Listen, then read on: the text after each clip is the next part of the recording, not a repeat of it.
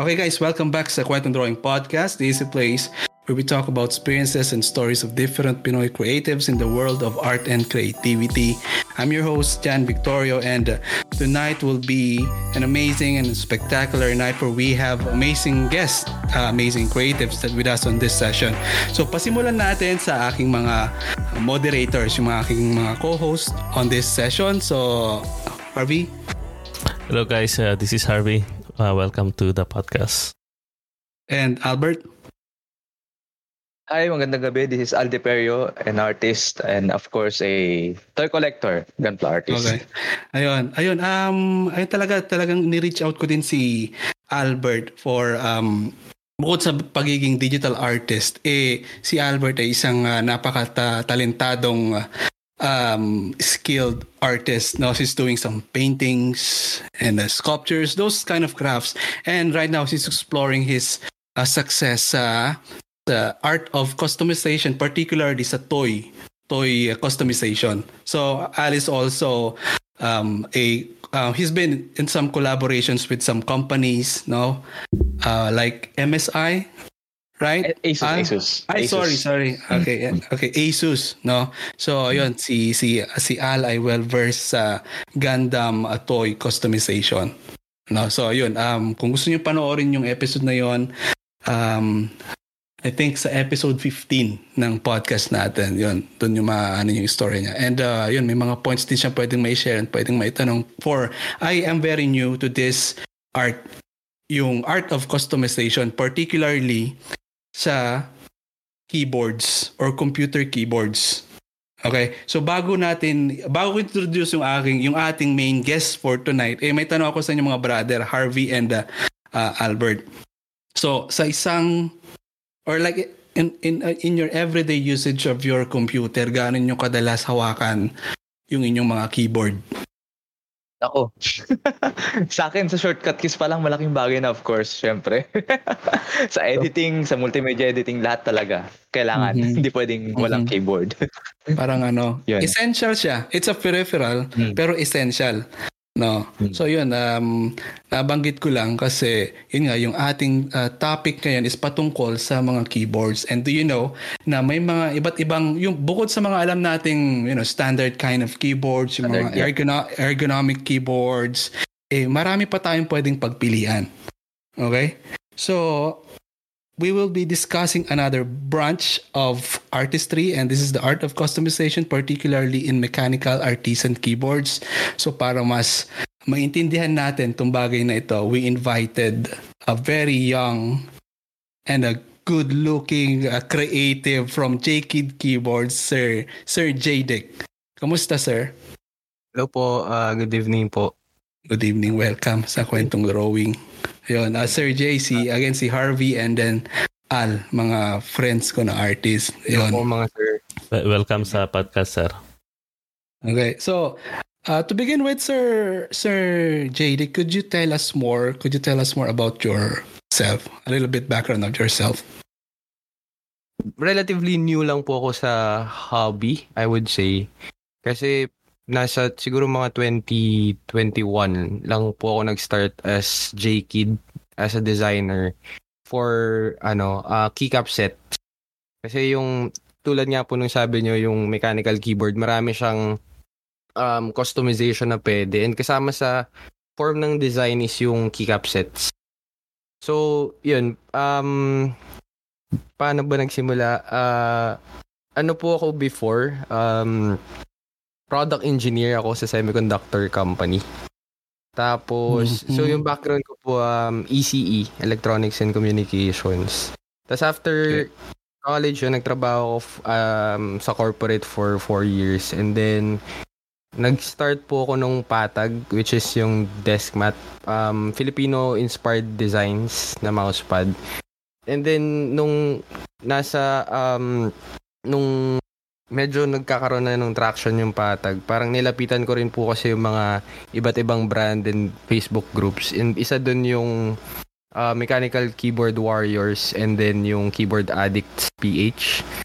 Kasi nakita ko na isa sila sa market, target market ng desk mats of course. Kasi mm. dun lang din natin nilalagay yung mga peripheral, ah, keyboard peripheral natin. So, yun po, nakilala ko sila and then dahil doon napabili ako ng mechanical keyboard na sabi ko pa dati ba't ang mahal-mahal nito. Hindi ako bibili mga ano po yun eh. Siguro 2,000 pesos yung halaga niya. Tapos sobrang namamahala na ako sa kanya way back. Tapos um and then I learned na pwedeng nga pong mag-customize nung keycap set or mag-design ng customized na keycap set. So, yun, I, I research, nag, nag-search po ako sa net ng mga groups, Reddit, communities, kung saan ako pwedeng matuto kung paano siya gawin. Since na-start ko na siya with um, patag yung pagde-design. So, ayun po, wala po akong background talaga um, like education about design. Na nag-start lang ako with the desk mat. Tapos, yun nga, uh, since natuto po ako sa Illustrator, tapos konting Photoshop siguro. Pero mainly illus- um, Illustrator kasi puro vector yung ginagawa ko. Then yun, nag-transition ako to uh, keycap set design. And doon ko na nakilala yung community na sobrang um, puro lason yung nangyayari kasi. Ayun. Lason. So, lason po yung tawag namin eh. lason Oo. kasi yung nangyayari. Okay. Keycap. So, so nagsimula kayo sa Desmat. And your background, nasabi nyo, is sa um, engineering? Tama Yes po? po. Yes po. Okay. So, uh, what's the impression of tulad ng ibang artist, akala ko nagsimula ka din as graphic designer and then nag-step up, nag-level up ka nun. So, uh, yun yun, uh, very interesting uh, background. So, anong, particularly anong ginagawa nyo dati doon sa corporate for four years? Anong yung daily, anong, anong trabaho? Um, parang pinagsama po siya na test engineering and uh, failure analysis engineer. So mga integrated circuits ng phone, um, Okay. battery, mga ganun. Mm, okay. Napaka-technical at medyo ano, malayo sa designing, ano. Tapos napunta ka sa Desmat, ano? Opo. Eh, well, well, pagdating sa Desmat, there's no electronics involved naman. No, pero so how did you para paano nagsimula yung sa Desmat um like uh, may mga consumables ka bang binili tapos just like sa, sa printing shop kasi 'di ba meron yung mga mabibiling mga plain Desmat and then ipipress nila yung yung design Yung to answer your question po, sir, parang Hmm. nag-risk lang din ako before. Well, di naman siya sobrang risk kasi inaral ko pa rin po yung branding, um, um, business, yung lahat ng gumag Yes. uh, tumatakbo Mhm. about the business before ko siya i-start. Pero nung time po kasi na yun, bumubuo ako ng PC. Tapos, and yung bu pagbuo ko ng PC pang, pang, honestly, pang Dota ko lang talaga sa, sana. Mm, Pang laro. gaming lang. Ragnarok din, plus Ragnarok. Mm. Tapos, ayun, parang yung ah, girlfriend ko before, wife ko na siya ngayon, sabi niya na ano, laro na lang ba yung tupagin mo? so, yun, napaisip, ah, actually, napaisip po ako dun. And then, yun nga, nung nagsa-search na ako ng mousepad, kasi kailangan, naisip ko kailangan ko siya dun sa desk setup ko. Na, nagtingin-tingin ako sa Shopee nun, tas parang napaisip ako na mukhang walang Filipino-inspired na mousepad pa. And then, yun, yun, dun po nagsimula yung idea nung sa patag. Mhm. Pero yung kasi ang pinakapunan mo din talaga diyan kunyari sa yeah sa sa sa print as a mouse pad is your design skills. No, kasi yung kung ano yung makikita mo doon, 'di ba? Kung ano yung imprenta na makikita mo doon. So I really appreciate your um yung pag uh, study, yung self-taught mo ng mga iba't ibang mga uh, programs. Galing. Thank you, sir. So, now, now going back kay J-Kid. So, is there, is there like a parang eureka moment na kasi nagki-keycaps ka, di ba? Keycaps, uh, keyca- keycaps is like like this. Um, yung mga sa mga uh, nakikinig, keycaps are sa mga kan nakikinig at nanonood ngayon sa group. Keycaps is are like parang yung mga yung keyboard natin, yung takip, 'di ba? I mean yung pinipindot pwedeng palitan. So, parang mga ganito. Ito nabili ko kay Icon nito eh. Kay na Sir Alan, no? Tsaka ayaw kong gamitin. Kasi parang parang yan, dyan lang siya, parang display lang kasi baka kasi pag, yeah. pag pinindot ko baka masira eh ako. Although alam ko na good quality naman pero ang, ang napaka ano lang, napakagaling na yung mga ganitong klaseng equipment, yung kunyari yung mga keyboard, uh, keycaps ay pwede pa lang i-customize. So, paano ka nag-trans uh, transition sir sa yung buong keyboard na yung pinalitan mo, hindi lang hindi lang yung keycaps? Ito lang po siya lately. Siguro parang 3 months ago since yun nga po nagkaroon na rin po ng connection with brands tapos mm. from different designer and maker din ng mechanical keyboards na parang na-discover nila na baka may kakayanan din ako sa pag 3D mm. model and then mm. since yung challenge may nag-request po kasi na brand na gusto nila magpagawa ng Evangelion na Hmm. keycap set. And then sabi nila sa akin na interested ba daw ako sa Evangelion. Tapos, um, honestly, ako before Gundam ako hindi, wala akong idea sa Evangelion. Mm-hmm. So, pero interesting kasi yung Gundam for me. Kasi nga mecha, mecha siya. Tapos, naisip ko nun na ano, na um, parang same din yung style kasi di, di ba po nung Evangelion. Tapos naisip ko na ah, pwede ko sigurong itry pwede kong itry siyang gawin. Tapos parang tignan ko yung mga features nung um, nung art, nung anime. Tapos try ko siyang incorporate sa keycaps. Mm-hmm.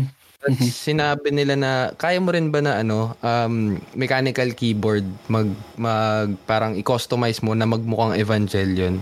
Yung Nung buo. una iniisip ko na parang kasi po madalas na, na sa ginagawang customization um, it's either may engraving na parang mm-hmm. related dun sa um, design na yun, collaboration. Yes po. Uh, or parang may printed um, di, di siya sticker pero parang may marking lang siya pero hindi siya engraved sa uh, mechanical keyboard. Usually sa likod po siya. Tapos naisip ko na baka pwedeng gawan siya talaga ng so pang ano, may external parts para uh, talagang ma-highlight yung pagiging mechanical nung mm. um nung keyboard. So, yun, tinry ko lang siya. Uh, paturo ako sa isang kasama ko sa patag na maalam siya sa ano sa CAD, uh, computer aided design kasi engineer, mechanical engineer naman siya. Tapos yun, inaral ko siya for a week. Tapos nag-design po ako nung uh, Evangelion na keyboard. Then ako po usually yung gumagawa ng render. Pinakita ko sa kanila tas mm-hmm. so far na approve naman po ng studio. So sana hindi pa siya lumalabas actually. Hindi pa po siya official na lumalabas. Na sobrang nabilib ako kasi hardcore yung 3D design eh. Yung mga pinopost mo, akala ko mga picture yung pala nako blender rendered to mga to ah, ako. Ibang ibang level, ibang level yung uh, artistry ni Sir J ako. So, um Sir J, yung buong keyboard, dali ah, again, I'm so new to this art, sir, no? Pero correct me if I'm wrong. Yung from keycaps, tapos yung buong keyboard, yung kinostomize ninyo, is it like the whole the whole anatomy ng keyboard or ang iniisip ko kasi parang pumili kayo ng Logitech na mechanical tapos pinalit-palitan niyo yung mga parts na or did you did you start from scratch? Um yung pagde-design po ba namin or yung parang hobby itself nung nagsisimula po ako ganun? Yung mga design nyo ngayon? Um, yung, yung ngayon sir, ano po, uh, from from a uh, brand or from the studio na nakakolaborate ko po. Uh, mm-hmm. Meron silang sariling design na ng uh, mechanical keyboard. So they mm-hmm. provided yung yung model pero pina-customize nila sa akin yung yung mismong um 3, 3D file na parang whatever nice. goes. Parang sabi nila, sige okay. kung gusto gawin sa mechanical okay. keyboard na meron kami. Usually case okay. lang po yun. Case okay. lang po yung okay. um, yung tinatawag po nila na bare bones kasi pag dumating sa inyo mm-hmm. yung mechanical mm-hmm. keyboard, it's either meron na siyang keycaps, uh, switches, and yung PCB of course meron ganun. Yung mm-hmm. pin, yung yung ganong keyboard po kasi case lang siya pag binenta siya. So, yun lang po yung uh, um, I see. Tapos bibilan bibilan mo na lang ng mga ano. Yes, bibilan bibilan niyo po ng switches. Separately. ng keycaps. Oh, oh sorry. Sir, para mas ano, kasi hindi ko, akala ko same lang yung switch. Ano yung switches tsaka keycaps, sir? Could you explain it more sa mga? Could you explain it in a in a five-year-old na walang alam Okay. sa... May, may Key- mechanical keycaps. keyboard po ako dito. eh. Okay, thank you. Ready, ready po ako para kung magtanong kayo. Ito po yung um, mechanical keyboard. Ito yung mechanical keyboard. And then, um, kita po ba? Yeah, yeah. Tapos, ito yung, yung sinasabi po na custom keycaps. This, these Mhm. are called custom keycaps. Mhm. If- Ito yung pwede naming i-design as uh, as keycap designers. Pwede namin bago-baguhin yung font or yung legends, yung colors niya. Tapos, ito po yung tinatawag na artisan keycap which you Mhm. showed a while ago. So, Mhm. different siya with custom keycaps. Yung artisan keycaps, yung term na yan. Tapos, uh, ito po yung switches. Wait. Eh, Hindi ko alam kung kita po siya eh. Yan, ito ah, pong nandito. switches yung ano, Mechanical yung pag tinanggal mo yung keycaps. Yung ba yun? Yes Ano po. yung- Ito Yung po yung pinagkakabitan. Yes. Mm. Opo. Ito po yung Okay. nag-ano sa kanya bilang mechanical. So, yung switches yung parang mag- magsasabi na mechanical yung keyboard nyo. Mhm. Okay. So- sa yung yan yung kuan parang ano is, is spring spring ba yan sir? Parang Yes. ba yung nagpo-produce ng sound? Okay. Yeah. May iba't May- ibang ano rin po siya, sir. May iba't ibang sound profile depende Ayan, sa yan. material ng Uh-huh. switches. Yes po. Yeah. Interesting, no? May mga iba't ibang mga iba yung sensation ng ano yung may mga iba't ibang sound ng keyboard at ibang iba yung dating niya. Pati yung hindi lang sa sound pero yung yung pressure, di ba? Yung Yes. feel. Opo. Yeah. Ayos. Okay. Um, you got some backup question, Harvey or Al? ano, sa keycap industry. Ang galing ng ano, ang galing ng concept din lalo sa generation ngayon. Pati akalain mo which is pati yung ganong sa keycap artisan is nagkaroon na rin talaga ng ano industry or talagang masabi nating hobby. Mm-hmm. Imagine mo from ano, from ano, from simple ano, computer equipment or peripherals, nagkaroon ng parang ano, nagkaroon ng something you need to collect na babagay dun sa concept ng computer mo. Especially sa mga gamer or sa mga graphic artists or some, some like na mga artist din talaga in heart ganun. Hindi pwedeng hindi hindi ano hindi pwedeng hindi gumatch yung color ng keyboard ko or sa concept ng gusto kong kwarto sa concept ng buong PC ko ganun kaya ang galing rin talaga na nagkaroon ng ganyang industry totoo nga lason din maski sa ano maski sa ang hobby lason talaga literal makikita Yeah. mo syempre yung maliban sa ikaw na artist yung competition ng pagalingan pagandahan ng paggawa ng mga iba't Yeah. ibang design maliban Mhm. sa ma-inspire ka is malalason ka rin as artist Mhm. na siya ang Yeah. ganda ng gawa niya Correct. Ganon din sa Gundam. Kaya naintindihan ko kung ba't ano, nag-umpisa sa Gundam eh. Yeah. Kaya yun, nag, nagugustuhan ko rin yung indus- industry nila, lalo sa mecha. Perfect siya. yun, yun yung ano ko nakikita ko doon, kagandahan. Yeah, thanks, Al. Sir, oh, nga pala Sir Jay, bago ko makalimutan, congratulations dun sa event nyo last month. I think yung sa The Grand Lason. I, I know you've been a lot of events lately, pero yung Grand Lason sa, mga pinaka-highlight, no? Ang dami yung mga nakasama, sir, no? Opo. Opo. Ah, shoutout kay ano, Sir Alan. Alan Reyes. Ayun. Alan Reyes, shoutout kung nakikinig ka man o kung makikinig ka man. Ako. Tsaka sa ano, Ah. Zion Studios. Ayun. At saka dami. Hindi lang, hindi lang sampung mga artists. Saan yun, sir? Could you tell us more about the Grand Lason? Um, yung Grand Lason po actually yung yung inattendan namin last time, ah, round 2 na po siya. Last year Mm. it was held sa Metro Tent sa Pasig. And then small uh small gathering pa lang po siya before, ah, quote unquote small pero ano um sobrang lar- um ang dami nang umattend nung time na yun. Pero this time, this year, mas marami pa po siya lalo na since nasa SMX. And then yung yung yun nangyayari nga po doon sa Grand Lason is talagang lasonan. Ah, marami nagbebenta ng ano, mechanical keyboards, yeah, yan, mechanical keyboard switches, artisan keycaps, and then meron din pong mga um yun, mga ibang peripherals like desk mat, ah, cables, yung USB Type-C cables, may ano rin po yan eh, customization. Yung mga coiled cables kung nakikita Ah. nyo siya may iba't ibang pattern din na ginagamit. Yung Mhm. pangkabit ng keyboard mismo sa PC. So, Ayos. ayun. Parang yung buong yun po kasi parang yun yung sineselebrate yung cos, yung custom scene ng mechanical keyboard Okay. sa Grand Latin. Mhm. Even yung mga custom toys. Sa, Al, sa, sana nakapunta ka doon sa Grand Lason. Ang dami. Ang dami mga custom artist doon. Yeah, and Toys, sina Sir. Quicks. Sina Sir Quicks. Ah, yun siyang, po. sa kanya namin na nalaman yun nung last na interview. Yung sa Grand Lason. Ayun. Again, sir, congratulations. Uh, to both of you, ni Sir Alan Reyes na wala dito ngayon at baka po yan. congratulations. Ito, sir. Um, uh, isa pang question ko bago tayo mag-proceed sa mga question ni na Al tsaka, si, tsaka ni Harvey. No? So, nabanggit mo kanina, you have like a two process or two ways of creating your crafts. Meron yung collaboration. A company is asking you to create the the uh, schematics or the a company is asking you to do your own rendition of this keyboard. Tapos yung yung isa namang ginagawa mo, yung parang pang-hobby mo, yung sarili mong gawa. Tama ba, sir? Sir, could you tell us more about the process nung isang yung yung yung pangalawa, yung kapag ikaw ang gumagawa sir ng sarili mong kunyari sarili mong set ng keyboard.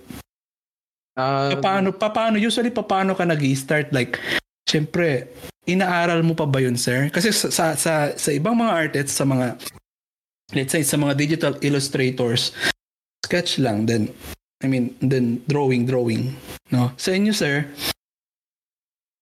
inaalam nyo pa ba yung parang nagsisearch pa ba kayo ng market kung saan ko pwedeng ibenta ito ganon? Or do, do you just started from scratch gawa ng ito ay hobby naman?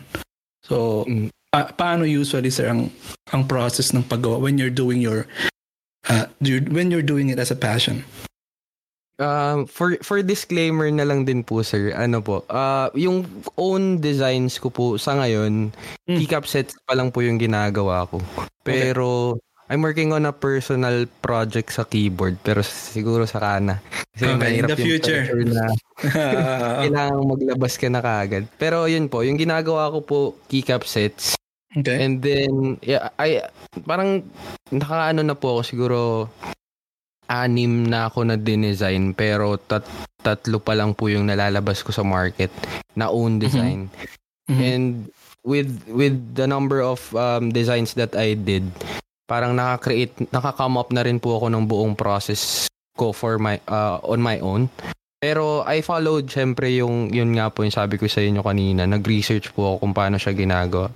So it it Mm. starts with same din siguro I would say with other designers and artists na you take um you research about the inspiration um mag-search ka sa net kung anong um based dun sa um inspiration mo anong mga related na like um art or design or parang reference na pwede mong pagkunan tapos um ako po kasi yung process ko gagawin ko siya diretso na sa Illustrator parang parang pag meron akong reference dinidiretso ko na siya sa Adobe Illustrator tapos itatry ko na siya with the template that I have kasi may ten- template na po ako ng um keycaps so parang Mhm. so kunyari yung ganito po Mhm. Itong buong set na to ng keycap set, um, since may iba't ibang layout yung keyboard, there are, uh, ito po kasi 65%, so merong 75%, merong uh, Mhm. 10 keyless na tinatawag. Kailangan Mhm. masupport, as keycap set designers, kailangan masupport namin lahat siya na walang ma-leave behind. Kasi since you're trying to target as much people as possible, ah, kailangan magawan mo ng um, design yung buong yung maraming layout ng keyboard. okay yung buo no Opo. So meron kaming template for that. Mhm. Sa ibang artist, sa ibang keyboard artist, ano eh, I mean, key, key, keycaps artisan, parang particular keys lang, ano? Dalawa lang, tatlo, ganon. Opo. Usually po Oo. sa ano yun, eh, escape key or Yeah. macro keys na tinatawag dun po nila nilalagay. Yeah. So, yun yung bu- buo pa lang tinitirada mo, sir. Ayos. Okay. And, um, like, is it okay na, ano, na parang i-share yung, yung, kunyari, yung material, is it the plastic? Is it like a acrylic? Yung quality Ah, niya? yes. Sure, sir. Um, Ano, siya- ano siya, iba- sir? Iba-iba po siya. So, ang fa- um, famous uh, materials po for keycap sets, since uh, lahat naman po to plastics, pero iba-ibang klase ng plastics. Yung usual po is yung PBT, um, polybutyl okay. hindi ko maalala yung okay, okay. Term, pero PBT tapos yung isa is ABS yung PBT kasi okay. rough texture mm. and then mm. nagko-cause din siya ng different sound medyo mas malalim mm. yung sound niya tapos yung ABS naman smoother and then not, mas medyo mas mat, uh, matin hindi naman matining pero mas mataas yung uh, sound frequency ng ABS and then for uh, for certain uh, plastic material, doon na po napupunta yung constraint ng designer. Sa PBT, um, mas wide yung pwede mong design na magawa. Kasi PBT, pwede kang mag-dye sublimation. Parang kung paano po yung sa mga t-shirt. Mm. Uh, sublimation. Pwede okay. po siyang gawin sa PBT. Uh, ah, wala pong masyadong warping kasi since high temperature, medyo mas kaya ng PBT. Sa ABS naman, medyo limited po kami sa design doon. And ang gin- ginagawa sa kanya, um, double shot mold, yung tinatawag. So parang uh, una imo-mold muna yung pinaka keycap and then im- yung next na mold is yung para sa legends niya or yung kunyari let uh, characters na nakalagay. Uh, letters, numbers, ganyan. Para um, mailagay yung design dun sa keycap. So, Ayun po. And then meron ding isa pa um, yung polycarbonate keycaps. Uh, kadalasan po pad printed naman yung characters or yung legends na nandun sa keycaps. So marami pong uh, process na pwede. Yeah, I know. um, I can imagine yung process na pinagdadaanan. No? And uh, sa ngayon, uh, may mga parang when you're doing your crafts, mag-isa mo lang din na gumagawa. And uh, Diyan, diyan din sa location mo sa, meron kang sariling gawaan diyan sa yung, or do you have like an office or diyan sa bahay? Uh, sa bahay lang po sir, sa bahay. Pero may parang min, gumawa po akong mini office para hindi nakaka-distract sa ano, daily life. Pero okay. sa bahay lang. Ayos. Ayos. Um, Harvey, Al? Some questions there? Ah, sige sir, tanong ako sir. May nakita akong keyboard dati, yung dito sa may keycaps niya, parang yung ibabaw, pa, uh, ang tag dito, yung parang itong plastic, pero yung sa gilid, parang may side glow. Ano, ibang may klase ano? ring, ano, para, para siyang dito sa may ah, kalahati na, parang may glow siya sa kalahati, pero yung kalahati, totong, parang totong plastic, parang ganun. Magkaiba ba yun? Magka ibang klase ng keycaps yun?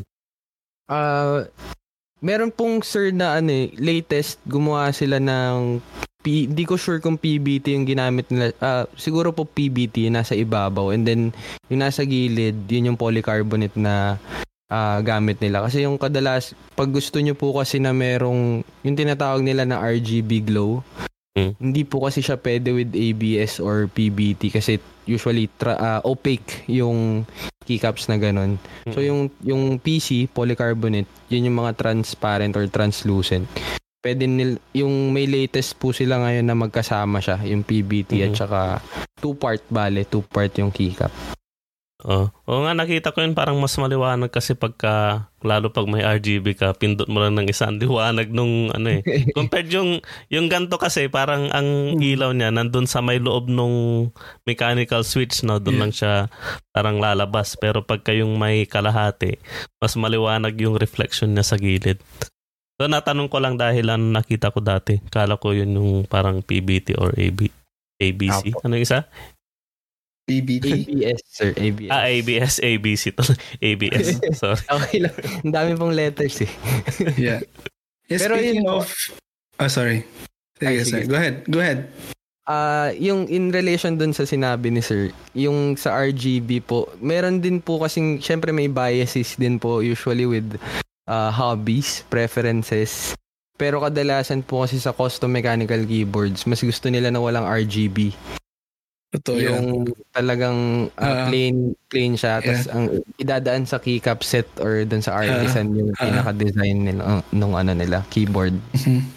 Ayun, gusto ko lang i-share na akala ko dati pag uh, yung sa keyboard uh, kasi nga peripheral siya um yung customization na alam ko wala pa yung keycaps yung basta siguro umiilaw yung keyboard yun na yun ayos No, I didn't know na pwede pa lang yun. Alisin yung mga keycaps and then I really appreciate na um, hindi mo kailangan gawing mailaw yung keyboard mo para maging astig, right? Meron pang ibang klase o ibang level ng uh, artistry na pwedeng gawin doon sa keyboard uh, doon sa doon sa mga keyboards no? So ayun um balang araw sa Harvey siguro try nating ano mag gumawa rin I mean, I mean gusto ko magkaroon ng ano eh. Um, oh, kasi dati nap, napupugyan na ako dun sa, pag bumila ko ng may ilaw na keyboard, no, astig ka ako. Hanggang sa nakita ko, may, ba't may mga ganyang keyboard, may, ano, may mga skin kakaiba, parang laruan ka ako. Ang ganda ako. Yun. So, for example, sir, yung puti na pinakita mo kanina, okay lang ba, sir, tanongin ng presyo? Uh, ito po yung mga kadalasang problema namin. Nasa, okay. Ito Itong, po kasi... Uh, ay, sige po, sige po. Ito kasi binili namin kay Alan keycaps nasa ano ata 2,000 ang isang ano ang isang ang isang keycap. Okay, so ah. okay lang sir kung ano man sabi mo presyo maintindihan namin 'yon. Sige sir, yung puti, yung, yung pinakita niya sir. Pwede ko makita ulit sa camera, ang ganda eh. Yung yung keycaps po nito, ito po yung dinesign ko. Sample pa lang po siya mm-hmm. ngayon. Tapos mm-hmm. ito ring uh, metal metal mm-hmm. artisan na mm-hmm. na uh, um siguro po nasa ano to nasa 20 plus siguro 20k yung buo Opo, yung buo. Kasama yung po yung buo. switches, keycaps, artisan I mean, keycap. pag 20k, buo na yan sa, sa akin. Pati yung base niya, wala pang base. Kasama po lahat siguro. Kasama na, magagamit ko na yan. Sasaksak ko na lang. Wireless Apo. ba yan, sir? Bluetooth, ganon? Ah, uh, ito po, wired, wired siya. Pero meron din tong variant na um, dual mode. Nice. Yung pwedeng mm-hmm. Bluetooth. Mm-hmm. Okay. At least mag-uumpisa na ako mag-ipon. How about yung... Hobby na. Oo. uh, uh, Al, Al, may, may tanong ka, Al? Sa ano? So, napasok tayo tayo sa usaping presyo. Paano hmm. nababari yung presyo ng ano? Does it, ano dahil ba sa artist, sa brand, sa collaboration or any factors? Ano mga factors na nakaka sa presyo ng mga ganyang artisan, artisan keys, ganyan. Siyempre, ano rin yan eh. Malaki rin ng community dyan eh. Yes po. Uh, ganda ng question, mm. sir. Yeah. Para malinaw rin po. Ano, um, so maraming factor po kasama syempre yung brand kung na-establish na nila yung ano nila, name nila, And then, um, yung quality ng product, ng material na ginamit. Tapos, may iba-iba rin po kasing method ng uh, manufacturing. For example, sa keyboard, merong CNC. Uh, meron ding mold yung gamit, which mas mura yung mold. Mas mahal syempre yung CNC. Siguro, but, uh, Opo. Tapos, um, pagdating naman sa artisan keycaps, yung kaninang pinakita po ni sir, yung pagkakaiba-iba ng price, yun, kadalasan yung name nung artist na gumagawa and then also yung traction niya sa market. Yung iba kasi kunyari nabili nila ng 4,000. Um, para po kasing ang kalakaran sa um, artisan keycaps, same sa art toy na mm. sobrang limited number of ano lang, oh. number of pieces. Usually 15 to 20 pieces lang yung kine-create for each colorway. For mass production, 'di ba? Oh. Opo. Opo. And then, uh, min- meron, hindi ko maalala kung anong year yon pero umabot sa kapresyo siya ng RTX third, uh, 1080. Yung isang artisan keycap. Yes, isang video, video card. card. Na eh. oh, ganun, ganun yung presyo niya. Tapos kasi yung demand yung demand din tong uh, para doon sa artisan keycap na yun since yung maker or yung artisan uh, mismo uh, kilala na siya. So yun, iba-iba po talaga. Iba-iba po yung ano niya, value. Okay. Ano yun, sir? Yung sa um, nagpapagawa, gumagawa ka rin ng parang pang, kunwari pang individual lang, parang isang tao, ganyan. Or uh, parang more on collaboration po yung ginagawa mo? More on collaboration po, sir, yung ginagawa ko. Kasi pag isa-isa po siya, mahal po, mahal, kunyari yung keycaps, for example, sa keycaps na lang po, mahal uh, mahal na yung magpagawa ng isang sample. So, ah, ang ginagawa kadalasan yun nga po, yung method of selling ah, mechanical keyboards. Before, medyo nagbabago na po ngayon. Pero before, we usually do group buys or para siyang pre-order. Mm. And then, yun. Kasi nga, hindi kaya, kadalasan po kasi yung nagbebenta is, or nag-organize ng group buy is individuals. Like, me before, ganun yung ginagawa namin. Then, then maghahanap kami ng mga interested vendors kung sino gusto mag-carry internationally. Um, kung sino ang maglalabas ng de- design namin. And then ngayon, medyo nag-shift na yung market kasi dumadami na rin po yung manufacturers. And then yung demand, medyo ah, parang dumadami na yung mga taong ah, nakakaalam sa mechanical, custom mechanical keyboards. So ngayon, nagta-transition na rin siya sa mga in-stock. Ah, avail, parang pap- gagawa na ka, ipoproduce na kaagad yung product bago pa siya i-market sa mga tao. Mm. Just like other uh, toy artists, uh, like get pre-orders muna, no? And then after like few months, minsan ano eh, buwan eh, 'di ba? Pero buti gumagawa na rin kayo ng in-stock, no? Kumbaga yung mga na nagawa na. Ay, sorry sir. Before Sige, po sir. kasi ano, umaabot ng 2 years Hmm. manufacturing time. Lalo na dati kasi nung pandemic, sobrang tumaas po yung demand Mhm. ng sa, about custom si- ah, mechanical keyboards. Okay. Grabe. Sir, sir, curious lang, yung sinabi mong manufacturer, ikaw po ay isang manufacturer din or taga-design ka lang nung Hindi po, actual sir. na... Design, design ah, design lang. Okay. Opo. Sobrang laki po ng in- capital sa pagiging manufacturer. Kasi parang nung iniisip ko, sabi ni John Vic, uy, may interview tayo yung naggumagawa ng ano, keycaps. Sabi ko siguro ano yun, 3D printing yung gamit nun dahil Mm. parang, kala ko yung ganon, kala ko ganon yung process. So, nagdi-design ka, then binibigay mo sa manufacturer para gawin yung product, ano. Yes po. Sang, Mhm. sa, actually sir, regarding sa 3D printing, may nag-try na po niyan before. Yung parang full set ng keycaps. Hindi po yung artisan na, yung Mm. custom keycaps. Parang hindi nila makuha yung quality talaga ng um, yung manufactured of course. Kasi mold po yung gamit. ah, metal mold yung gamit para makagawa ka ng keycap. So medyo mahirap siyang, medyo maliit na po kasi yung details sa ilalim niya. So mahirap siyang ano, magawa. Lalo na marami. Kunyari, ah, 65% keyboard or TKL. Parang ubos na yung oras sa isang set pa lang. Ah, ang tagal i-gawin, ano. Opo. Tagal ang process. So, yun. Nasagot yung tanong ko about sa 3D printing. So, may limitations pag iti-3D print mo. Alam niyo yung mga ano, yung mga, merong nabibiling mga ano eh, parang uh, port, uh, maliliit, parang ano lang siya, compact type of 3D printers. Pero usually ginagamit siya sa kunyari, mga laruan, sculptures. ano rin naman po, kaya rin naman po siya. ah, kasi may, may iba pong artisan may artisans or yung artisan Mm. keycap maker na ah, ang gamit nila sa simula for for yung master sculpt na tinatawag. Yung iba clay, yung iba ah, 3D printed. So, Mm. kasi yung iba Mm. digital nag nag-sculpt. So, ganun yung ginagawa nila. Kaya po siya. Mhm. Yung kahit yung intricate detail siguro. Pero yung problem kasi if yung buong set na siya, parang sayang po talaga yung oras or yung yung parang yung ma- masasayang na material din pag ginawa mo siya dun sa ano, sa maramihan. Okay. So, yung pa- pagpaisa-isa lang, no? Pag Opo, yung ano, specialized na. ah, Okay. Nice.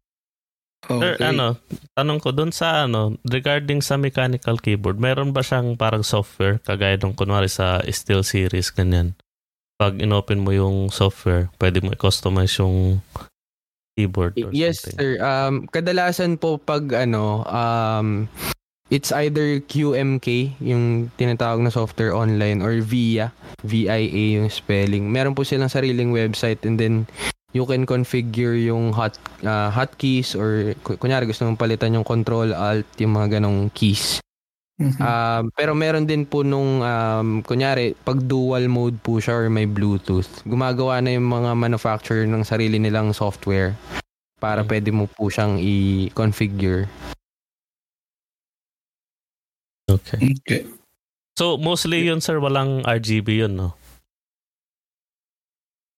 Mm, parang ano po kasi siya eh, i- i- i- um, ang nangyari po kasi preference na lang siya sa hobby.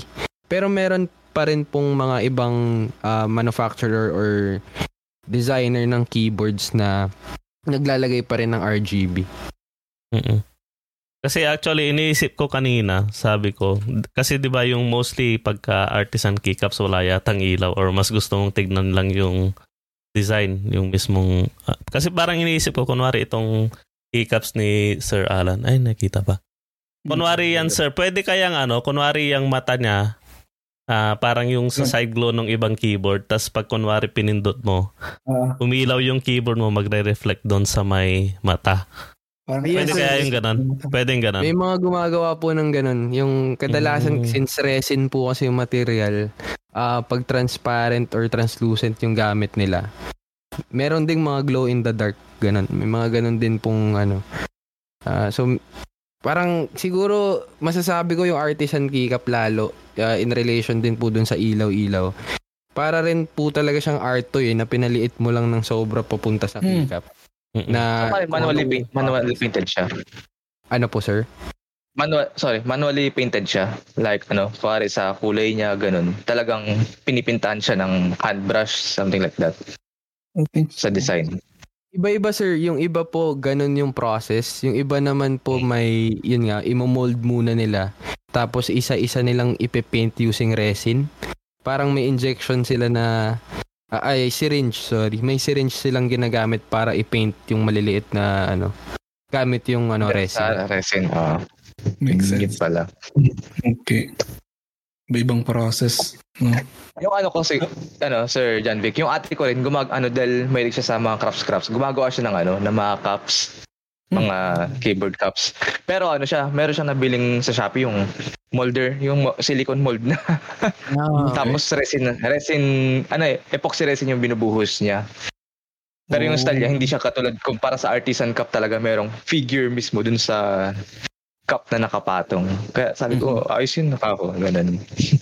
Mm. Kaya possible din na may ganong ano, nagbebenta for, for of course for ano, mass production something. Mas syempre mas madali eh yung mga ganun. Pero ibang iba pa rin talaga yung artisan cup na meron ka makikitang shape or nahawakan mo yung figure niya nandun. Mm. Yun lang, share ko lang. Opo, Ayos. opo.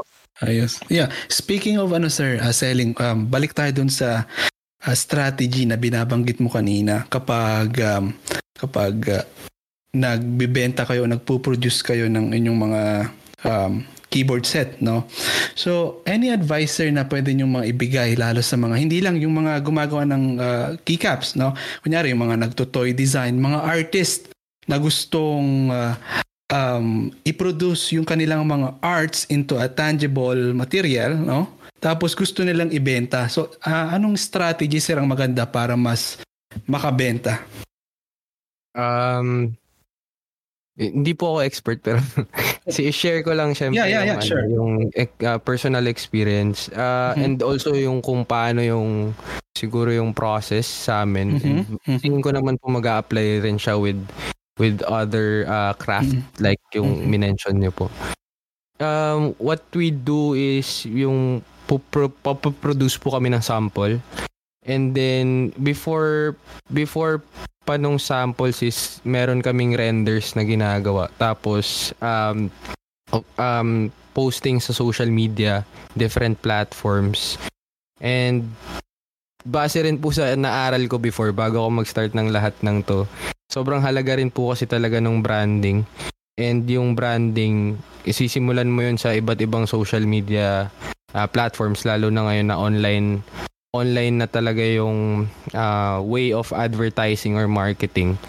Um, maganda ma-utilize mo yung Instagram, lalo na Instagram for art, uh, Facebook, Twitter, uh, Reddit, kasi marami rin po sa Reddit communities, uh, Discord community, um, ano ba ba, yung bago po, Threads.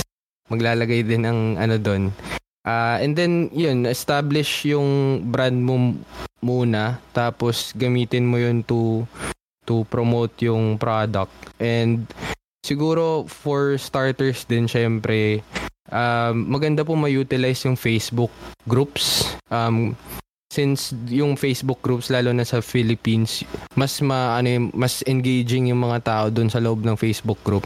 And mas mapapakilala mo siya and other than yung ganong ah, purpose chance din po siya na ano eh, na makilala niyo yung mga admin ng mga Facebook group. And then uh, it's like um, parang connection siya na ma-establish mo yung sarili mo na maging trustworthy ka sa mga tao na pagbebentahan mo. Since sila nga yung admins and lalo na kung maganda yung pakikitungo ng mga admin sa loob ng Facebook group ah, sila na yung makakapag-vouch na kung kung okay ka ba bilang ah, artist or maker or kung ano man na nagbebenta ng product mo. Tapos ayun po um it starts with that and then syempre promotion ng products. And then if you can reach out to content creators if you have that capability or resources na magawa siya ah, maganda rin po siyang platform lalo na with content creators na nakaka-relate dun sa ginagawa nyo or dun sa hobby na meron kayo. Syempre ah, natural na lang sa kanila na i-promote siya or mag- lalo na kung magustuhan nila syempre yung ano yung ginawa mong product malaking bagay siya. And then um ayun um kadalasan po ginagawa namin we do giveaways uh, for promotion ng product um kadalasan sa amin internationally and then meron din sa Pilipinas para hindi lugi sa mga ano mga taga dito na talagang gustong sumuport dun sa ginawa mo And then, yun, parang ganun po yung nangyayaring ano, ah, type of marketing. Nice. Kailan yung next na promotion, sir? Hindi, joke lang. may pag-giveaway. joke lang. Sir, may tanong ako regarding dun sa ano, yung, ano na nga ba yung sinabi mo? Ah, dun sa, um, ano yung mga do's and don'ts since napag-usapan natin yung um, pag-promote mo ng ah, brand mo or pag-join mo ng groups and Instagram and stuff. Ano yung mga do's and don'ts in terms of like promoting yourself? Kasi baka minsan, may mga napapansin kasi akong puro post na alam mo yung parang minsan paulit-ulit na lang or parang nagyayabang. Parang ganon. Parang minsan naisip ko yung ganon. Ano yung ano mo doon, sir? Mga do's and don'ts mo. Ah, for me po, based lang din po sa experience ko, mas okay na, yun nga po, establish nyo muna yung um, connection nyo with the admins. Lalo na sila rin naman yung nakakakita ng mga post na ilalagay. Lalo na kung ah, hindi, yung, yung iba po kasing Facebook group auto-post, pero may mga Facebook group na dadaan muna sa permission ng admin. Maganda na ah, kausapin muna sila about it kung okay lang ba yun sa kanila. And then, um, not to the point na lagi ka sigurong, parang lagi ka na lang may post na gusto mong ikaw na lang lagi yung makita. Siguro hindi ganon level. Parang mararamdaman mo rin or mararamdaman din ng admin kung kung gaano ka ka nagmo-market sa loob ng ah, group nila. So, tingin ko important yun. Ma-establish mo yung connection with them. Ah, hindi naman yung pagiging sip-sip po yung ibig ko sabihin. Parang ano lang, Mm. ah, something na alam nila na ah, gusto rin nilang ma-post yun para ma- ma-promote din yung ginagawa mo and then alam nila na may interested na people na makakita nung pinopost mo. Parang ganun po. Yun, maganda nga. Hindi ko nga alam yung pwede mo palang kausapin yung mga admin. Yeah. Parang said. normally kasi kunwari pag nagpo-post ako, ayun, nasa ano na, sa mata na ng mga admin dahil titignan pa nila kung approve sa kanila or something. Hindi ko inisip na pwede mo parang i-reach out yung mga admin. Baka sakaling mas maging Yes, reliable, Okay po. trustworthy ka. No? Okay po yung touch base with the admins. Kasi, k- of course, lalo pag nag-grow yung isang community, magkaroon ng mga meet-up or ah, events, um, syempre madali nyo po silang malalapitan. Madali rin nila kayong malapitan if ever mangailangan din sila sa inyo. Parang ano lang, give and take lang po sa ano sa community. Networking. parang parang ganun. Pero sa sa group sa ano po namin, sa community namin, kami-kami rin yung naging mag parang may may friendship din pong na-establish since ah, kami-kami rin naman yung nagkakakitaan palagi sa mga gathering or meet up and events. Ah, yun, parang doon na po nagsisimula yun. Thank you, sir. Ayos. Okay sir, eto. Um, na-appreciate ko yung ano yung sinabi mo kanina na minsan uh, as a part of your uh, promoting inamimigay kayo ng mga kunyari mga freebie, freebies, mga promos, no? Um, so that means na for sure meron na kayong marang community. Si J-Kid Keyboards meron na siyang community or mga regular customers. Right? So paano nyo, ano sir, how do you keep the community active and then um, paano nyo sila, or how do you make them support your products always? How do you keep them coming back? Bukod sa mga freebies. Ah, siguro po 'yun yung sinabi ko po kanina. Um, simula pa lang nag-establish na po ako ng mga social media pages. And then, syempre yung cross cross posting sa iba't ibang platform, malaking bagay siya para sa awareness ng mga tao. Mm. And then, uh, may Discord po akong community. Pero medyo na, na uh, mahirap siyang i-moderate sa ngayon. So, medyo napapabayaan ko siya. Pero nasa 1,600, ay, 2,600 po yata yung members ng Oh. Discord community. Tapos, uh, ayun, dun, sa mga ganun po siya, um, kadalasan po yung mga custom or mga followers na galing sa ibang bansa, sila yung mga supportive. Uh, meron din po syempre sa Philippines. Pero yun, kada, uh, parang yung mas malaking market po is US in terms Mm. of dun sa hobby. US Nice. yung ano, yung mga na, tumatangkilik dun sa mga design na nilalabas ko po. Sa dami ng ginawa mong sets or crafts, alin sa kanila o sino sa kanila yung pinaka alam ko lahat yung mga anak-anak mo yan, no? Pero alin sa kanila ang pinaka-paborito mo? And could you tell us the story behind the uh, behind the behind the craft? Um, yung sig ah, mahirap po yan tanong na yan. Pero thank you po. Ang dami. Oo. Ang tanong na yan. ah. Oo. Challenge po ako dun eh. Uh, Um, siguro yung unang-unang design ko po bilang keycap set designer. Yun po yung GMK Lazurite. Blue, uh, blue and then white keycap set. Meron ka dinesign. Ah, wala po. Yung desk mat, yung desk mat po na dinesign ko nandito. Ito, oh, okay. ito po yung desk mat. Bata. Hmm. Tapos, pakita ko lang po. Magkano ang Desmat, sir? Baka pwede namin umpisahan sa Desmat muna. Desk mat. Wow. Medyo may, Nice. eh, ano ko na nga po. Parang Yun na. Pilipino nga yung, para siyang ano, parang ano nga eh. Ano ang tawag dyan sa pattern na yan? Ve- vector? Ano? Torian? Torian ba ang tawag dyan? Ah, yung inspiration po nito ano, ah, Renaissance yung inspiration. Ang galing. Pwede ko pong i-explain kung ay since yun na rin po yung question ni Sir. Yeah, yeah, yeah. Kaya ako po siguro siya masasabing favorite ko kasi ah ito yung pa- para sa akin ginawa ko kasi yung inspiration ko po sa kanya is lazurite, yung um, mineral na um, siya yung mineral na ginagamit to paint the color blue nung time ng Renaissance. So, yung time na yun, walang walang source para magawa yung blue. And then kinukuha nila yung lazurite from lapis lazuli ah, sa Afghanistan. So sinusource ng mga taga um, Italy yung lazurite na mineral galing pa sa ah, Afghanistan para lang magamit nila yung pigment na blue sa mga painting nila.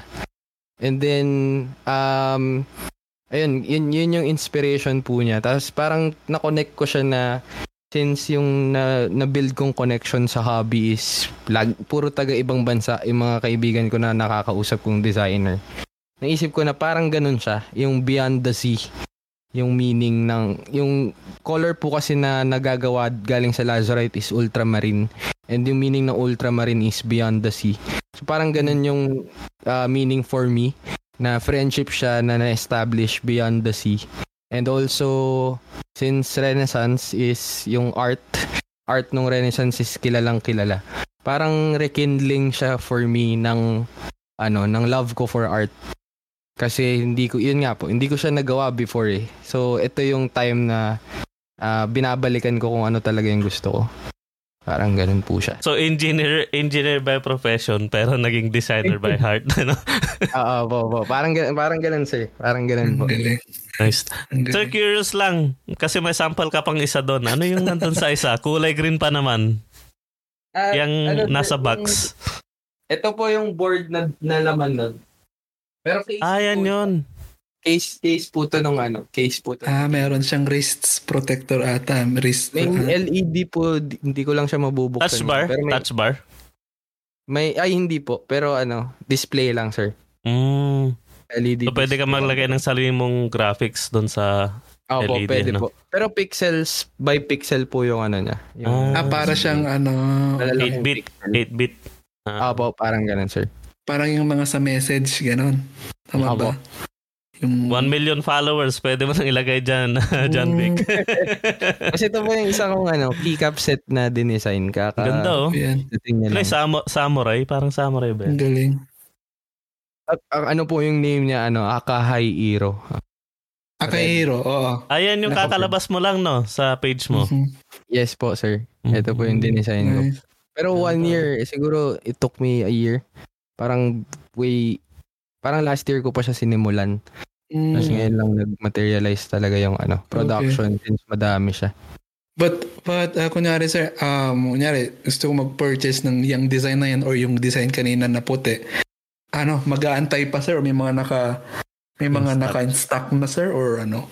May naka-stock na po sir sa iba't ibang bansa. Ang al- alam ko, hindi pa lang po nire-release yung mga ah, in-stock. Oh, okay. So, Parang na-deliver na Pero- sa mga nag-join sa pre-order. I see. So, hindi siya, ano, hindi siya possible na direct sa'yo, ganon. Um, medyo mahirap po kasi Yeah, in terms yeah. of shipping, Mhm. sir, eh, pagdating sa akin. Pero meron naman po kaming mga, yun nga po, yung vendor from other countries Mhm. na kung saan siya available. So, Sa Canada, ganun- sir, meron. Meron po, sir. Edmonton ba yan? Edmonton ba? yan? Alberta, Alberta. sa Ash Gibbs po yata yung ano. Ash Gibbs. Ang kaya yan? Ash parang Gibbs? busy ang Baka, tunog. baka doon na po kayo malason since may iba pa Ash- mga. Ash Keys. yeah. Ash Keys, mga- sir? Parang eh, Ash tsaka Keys? Gibbs po. E K-E-E-B-S. Ah, Gibbs. Facebook? Ah, sa website, sir, meron po silang website. Ano yung lugar ba yun? Lugar or pangalan ng Pangalan ano? po, sir, ng ano, na Ayun, Ash Gibbs Design. Tama ba? Oh. Ash Gibbs. Shop now. Mm, yung kulay purple yung ano niya. Ito na yung lason. Ito na yung grand lason, ano, John Vic. Grand. Mhm. Ah, ito nga, oh. Ang ganda, oh. Oh, not bad. Okay, umpisahan ko nga talaga sa Desmat.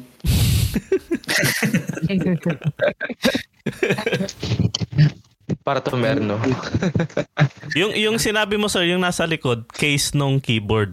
Yes po, case po siya nung Ba, talagang ano ah, Parang paleta po siya. Ang, ang parang galing meron eh. siyang Oo. ano, sariling box eh, no?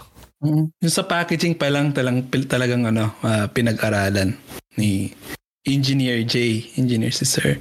Tapos Ay, Pero hindi, ko hindi ko po design yung keyboard, sir. Yung keycap set lang. Pero yung Ah, yeah, keyboard, yeah. I agree, pinag-isipan po din Oo. nila talaga mabuti.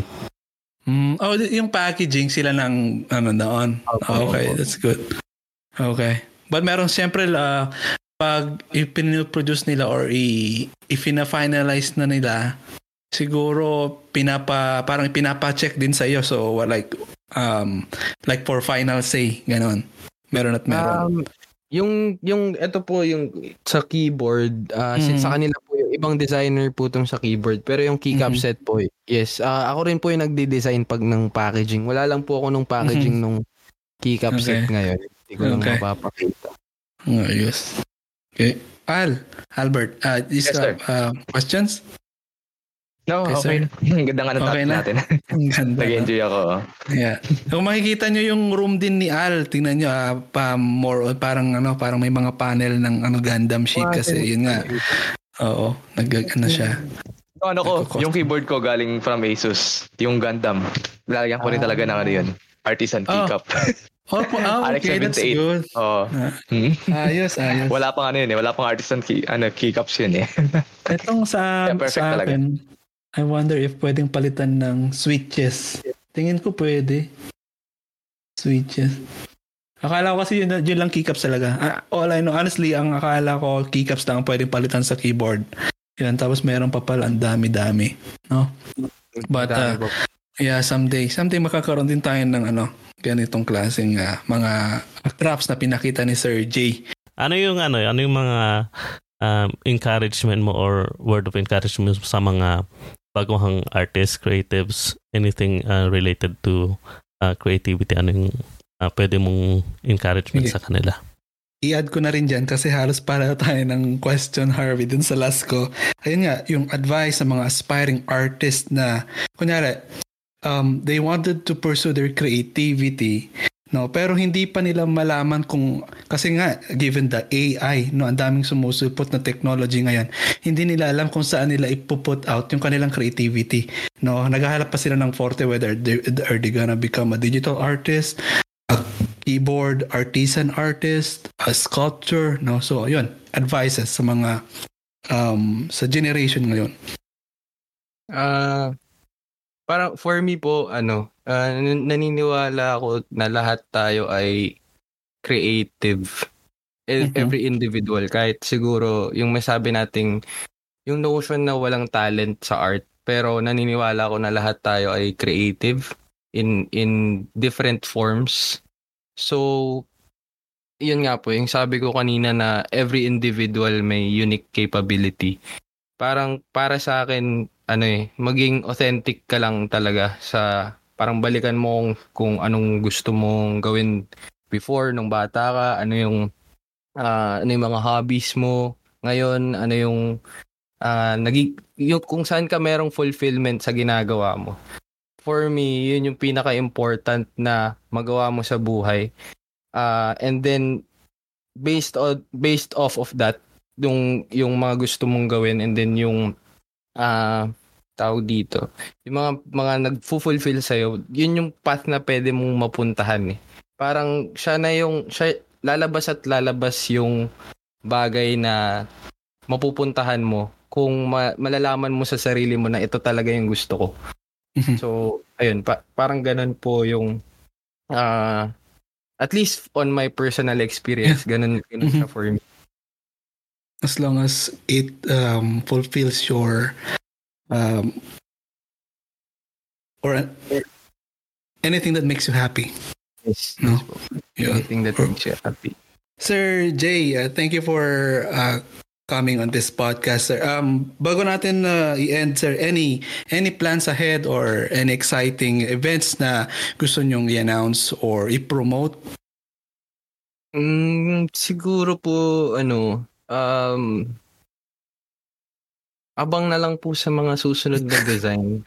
Saan sila mag saan sila mag-aabang, sir? May, may, ano po, Facebook page, Instagram, yun nga, maraming platform. Ah, Okay. pero may we- website rin po kami kung saan din kami nagbebenta, yun yung jkid, jkid.com.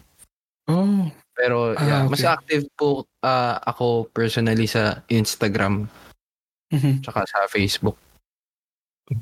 Yeah. Al, ah, how about you, Al? At, um, yeah, Al, thanks pa sa pa sa pagdalo ngayong gabi din. Al, do you have like any um, promotions or anything you wanted to share before we end?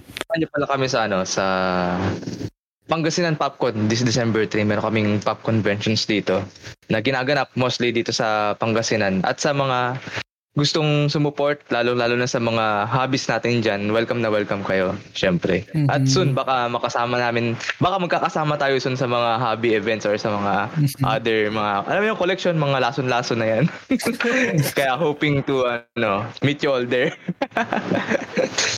yun yun lang Yeah. Nag-combine na rin po yung mga hobbies eh. So, tingin ko. Kaya ngayon ang kagandahan sa ano natin ngayon, sa era natin ngayon. Dati Yeah. nung mga era natin, ano, pag sinabing usapang laruan, anime or mga pop convention is parang dinidisregard porket ma- may edad ka na. Pero ngayon, talagang welcome na welcome yung ano, in any ages. Karamihan pumupunta pa is may mga edad talaga. Kaya Mhm. napakaganda rin ang era ngayon. Ito na yung golden age sa mga ganyang ano, hobbies especially. At tulad nga din na sabi ni Sir Jay kanina, eh, maganda ring maganda talaga. Uh, i-expand mo yung, if you're an artist, maganda ding mag, mag, mag-reconnect ka sa mga iba't ibang tao no? Para mas uh, lumawak yung yung market soon no? Para mas marami kang style na matutunan no? Mas mas marami kang bagay na uh, malaman no? Or marami ka ring bagay na pwedeng may share no? So yun nga uh, it's hindi lang umiikot sa sa iyo no you should join the community okay so um ayun thank you ulit uh, Sir J Harvey and uh, Al for coming on this recording and sa lahat ng mga keyboard enthusiasts, sa mga keycaps artisans, no? sa mga ka-drawing natin dyan. Keep being Pinoy, keep being creative and uh, see you next time. Bye! Thanks for tuning in mga drawing I hope you enjoyed this episode.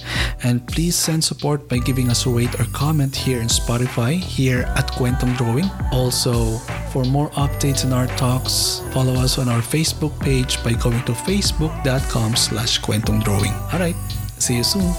Bye! Hi, I'm Jay from J Kid and you're listening to Kwentong Drawing Podcast.